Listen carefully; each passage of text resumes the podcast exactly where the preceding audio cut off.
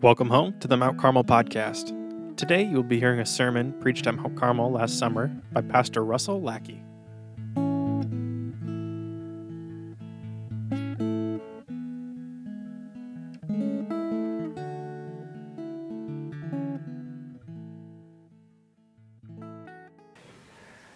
As I've shared before, it is truly a blessing to be here. And at the very end of the message, I'll share a little bit of why it's a blessing or why it's been a blessing for me. But I cannot thank God enough for bringing me and my family to this place. And I was just thinking about earlier today because it has been really a peaceful place for us and for family. And, and I'm convinced it's because for decades, people have gathered to pray for this place.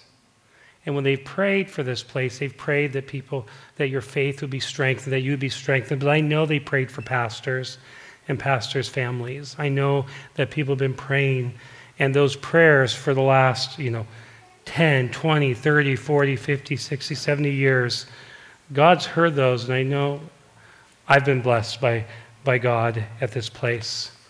And so I'd like to invite you to pray with me that this word that God has for us might bless you.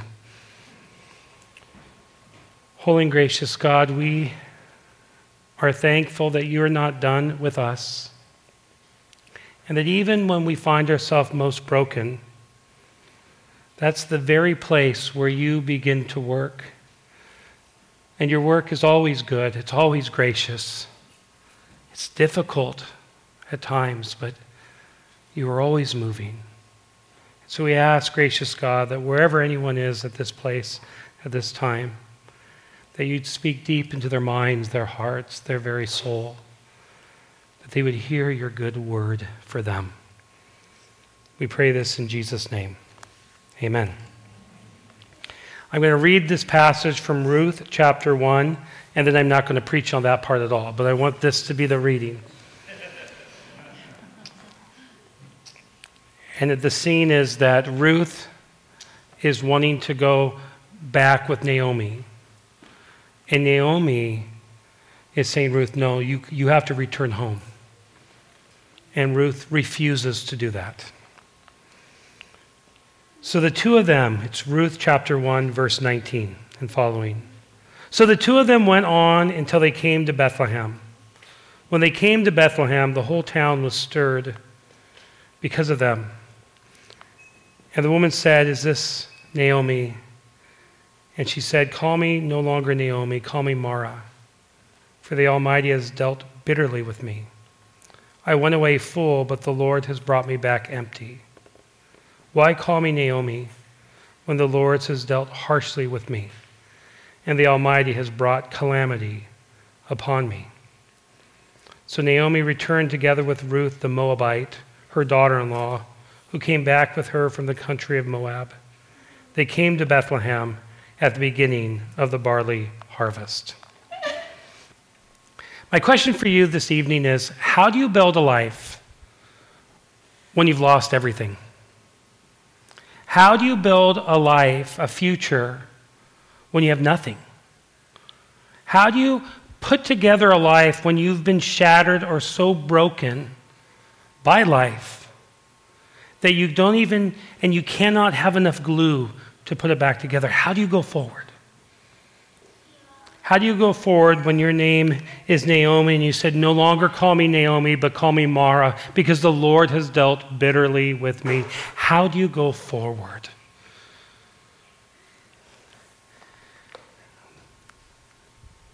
There's a word that all Christians should know. It's a Hebrew word but it's a Hebrew word that can help you go forward when everything has fall, fallen apart. And the word is chesed. So I want you to say that, and I want you to say like ha chesed. Now, if you say it really well, you might spit on the person in front of you, like chesed. Okay, very good. So learn this word, chesed, or hased, if you don't want to be a little more kinder. We are Minnesotans, right? You want to be a little nicer, so you say hased, hased, right? No spitting on the person next to you, but it's chesed. Okay. The kids got it. Okay. So now you're like, what does this word mean? And Hesed means this it's, it's translated off in the Bible in the Old Testament, steadfast love of the Lord. So Hesed is God's steadfast love of the Lord. So every time you hear that in the Psalms, in the Old Testament, the steadfast love of the Lord never ceases. That's the Hesed of God never ceases. But the Hesed isn't just steadfast love, it can also be interpreted mercy, or the mercy of God never fails. But it can also even be translated the kindness of God never fails. Hased, steadfast love. Hased, mercy. Hased, nice. Or not nice, kindness. Now it's funny because I, I, I, slipped into that. And I, I have it written here too, but I didn't mean to slip into it. I think too often when we hear the word kind, we think nice. And especially if you're in Minnesota, Minnesota nice, right? That's a thing. Except I don't know if Minnesotans are that nice. I was here. Well, let me explain. Let me explain. Look at that. See? You're not being very nice to me right now. So when Nate and I were at seminary, the twins had gone through a bad slump. And they were losing, and they were losing, and Chuck Knobloch decided to go to the Yankees. He's like, I'm done with the twins. I'm going to the Yankees. Any of you remember that? Yeah, right? And for a couple years, the Twins weren't doing well, and suddenly they got some good young players and they started winning. And so the Yankees come to town. And now Minnesota's feeling good and prideful a little bit because the Twins are starting to win again. And on Wednesday nights, they'd have like $3 um, for college students, $3 and you go to a Metrodome game. And when you got there, if you're a college student, you can get a dollar hot dog. Right? You remember that, right? Yes. And you sit in the outfield. Now that's when Chuck Knobloch couldn't throw anymore, and he kind of was, and so they moved him out to the outfield. See, you're all shaking your head. So now Chuck is in the outfield. Can't throw that well. Minnesotans are feeling kind of good because they're winning. They have hot dogs that only cost them a dollar. and suddenly, every time Chuck Knobloch got up, they start saying, Chuck, Chuck. It wasn't a very kind word that they said. The whole stadium. Those nice Minnesotans are, are really like slamming Chuck. But more than that, they start throwing hot dogs on the field at Chuck Knobloch. Those nice Minnesotans. And so in between innings, they'd have to get the Zamboni out, the carpet Zamboni, and have to like scoop it all up. So I was here in Minnesota when Minnesotans lost being nice.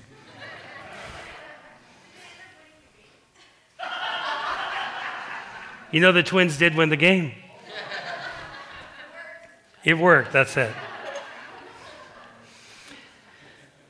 But this word nice is very different than kind. Nice means restraining yourself Kind means going the extra distance to help someone. Nice is to not kick someone when they're down. Kindness is offered to help them up. The Bible never calls us to be nice. Parents do, and so children be nice. That's a good thing. But the Bible does call us to be kind. In fact, kindness is a fruit of the Spirit. Even more than that, 1 Corinthians 13. Love is patient, love is? Yeah. Or Colossians 3.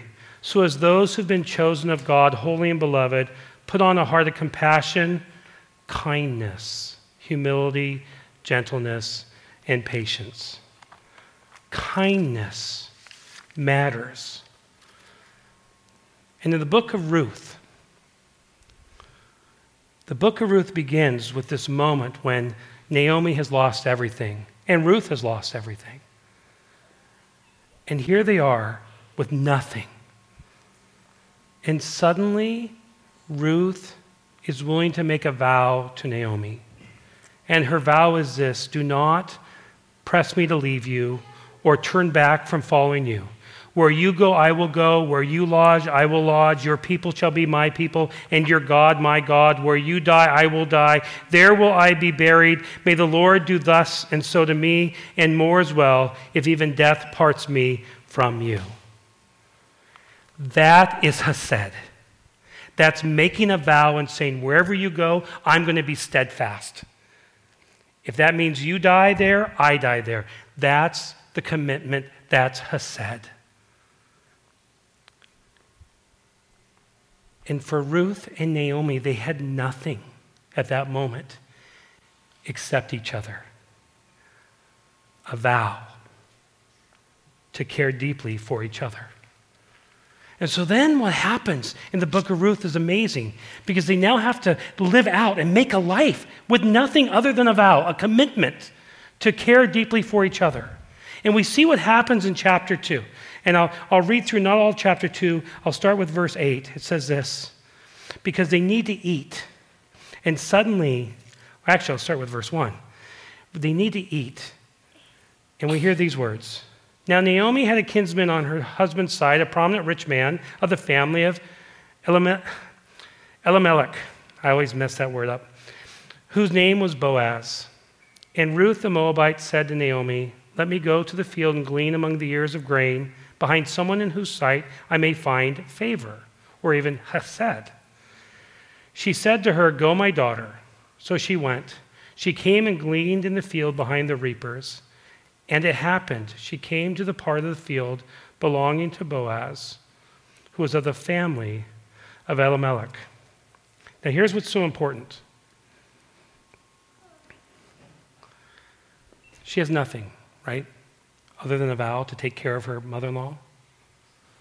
And so, what grand gesture does she do to, to create a life? She just goes to work. She simply tries to pick up some food so they can eat. It's not this grand gesture at all. It's just simply, hey, you're hungry. I've made a commitment to you. You've made a commitment to me. Let's go to work and let's see what happens. And so she's just working. She's just doing a simple thing. Nothing more than that. Just simple.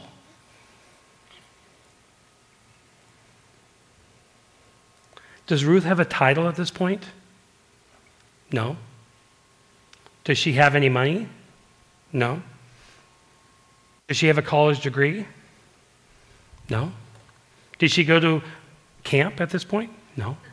Does she even know anything about Israel's God? Most likely, no.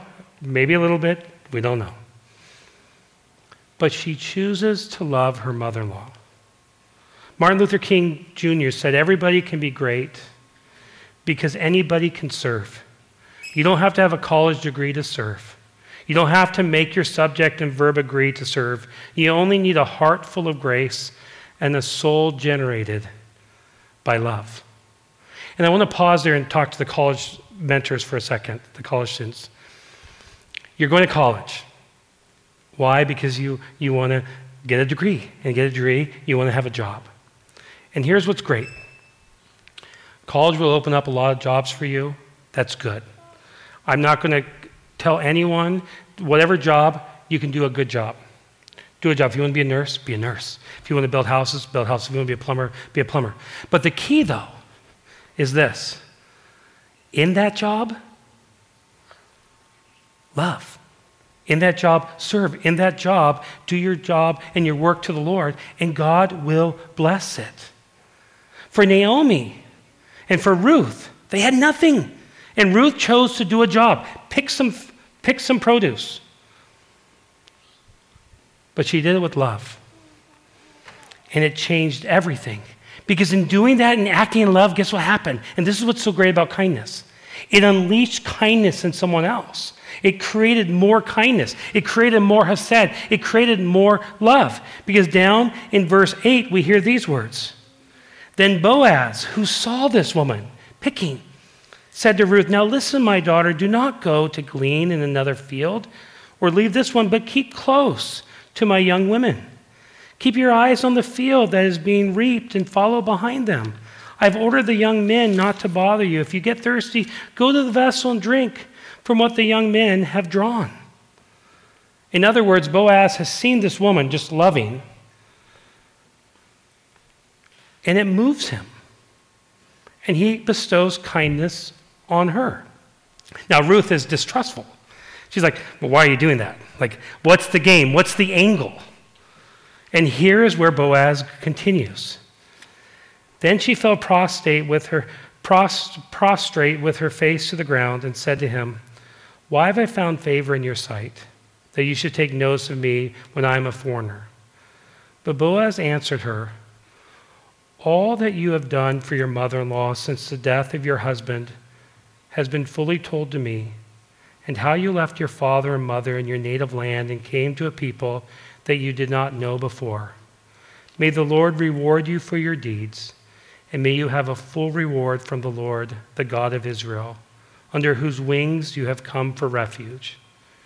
Then she said, May I continue to find favor in your sight, my Lord, for you have comforted me and spoken kindly to your servant, even though I am not one of your servants.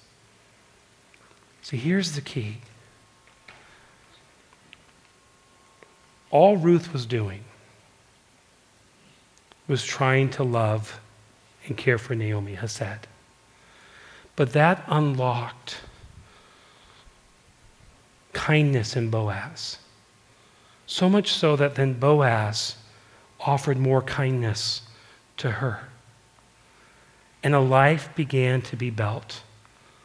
It wasn't built on, on anything but a vow and a desire to love. And we know the rest of the story. They got married.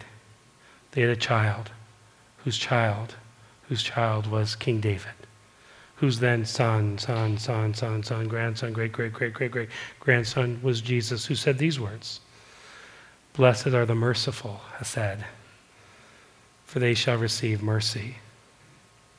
Or Jesus said, as we learned just the other day, Love your enemies, do good, and lend, expecting nothing in return. Your reward will be great, and your, you will be children of the Most High, for he is kind to the ungrateful and the wicked. Be merciful, just as your Father is merciful. Or the Apostle Paul says these words Be kind to one another, tenderhearted, forgiving each other, just as God in Christ also has forgiven you. Kindness, hesed, mercy. And I'll tell you right now, after a year and a half in social media of us being the opposite, of tearing each other up over politics, of Christians fighting each other over different thoughts, over power grabs, over elections, over you name it. You've seen what happens when you don't choose kindness and when you don't show mercy it starts tearing us apart. So much so that it feels like we have nothing. And yet we have everything because we have a God who's been kind to us in sending Jesus. And then a God who calls us to be kind to each other. That's how you build a life. Hesed, mercy, steadfast love kindness to each other. And I want to end with this thought. I'm going to get kind of vulnerable for, with you. About a week and a half ago, my wife and I were at the end of a, a long, about four months, with building and at the church and moving back into the church and Easter and Pentecost and a closing of our of the school year of her getting a car accident with our, our plumbing breaking. And we stood in the kitchen and we had been at each other's throats for so long. And we didn't mean for it to happen. It's just that life overwhelmed us. And we found ourselves standing in front of each other not being kind, but being the very opposite, and not knowing how in the world you go forward. So we said, well, let's just go to camp and see what happens. And as we were driving, she grabbed my hand, turned on music, and then talked to each other and laughed, had some fun memories. And then we come here. And when Ted's talking, TED Talk every morning, I got to sit next to my wife. And then having conversations with you and singing and watching the kids get really tired running around with the other counselors. Hesed. And I'm telling you, this week has been medicine to my soul and for my family and for my wife who we said, Why are we crazy for spending our 20th anniversary at camp? And I think my answer now is we would be crazy if we didn't. Because we experience kindness, mercy, grace. And so as we come forward and you're going to be receiving communion, more mercy, more grace. And when you receive a blessing for your families, that blessing is going to include a call to be kind to each other. Because I promise you, if you show mercy to your spouse, or to your neighbor, or to your son, or daughter, or grandchild, more mercy will come back. It's just how God works. And so let us this day rejoice. Because when you have nothing, you actually have everything because you have a God who's kind to you and will never stop being kind to you, but will love you with his mercy and grace every day. In Jesus' name, amen.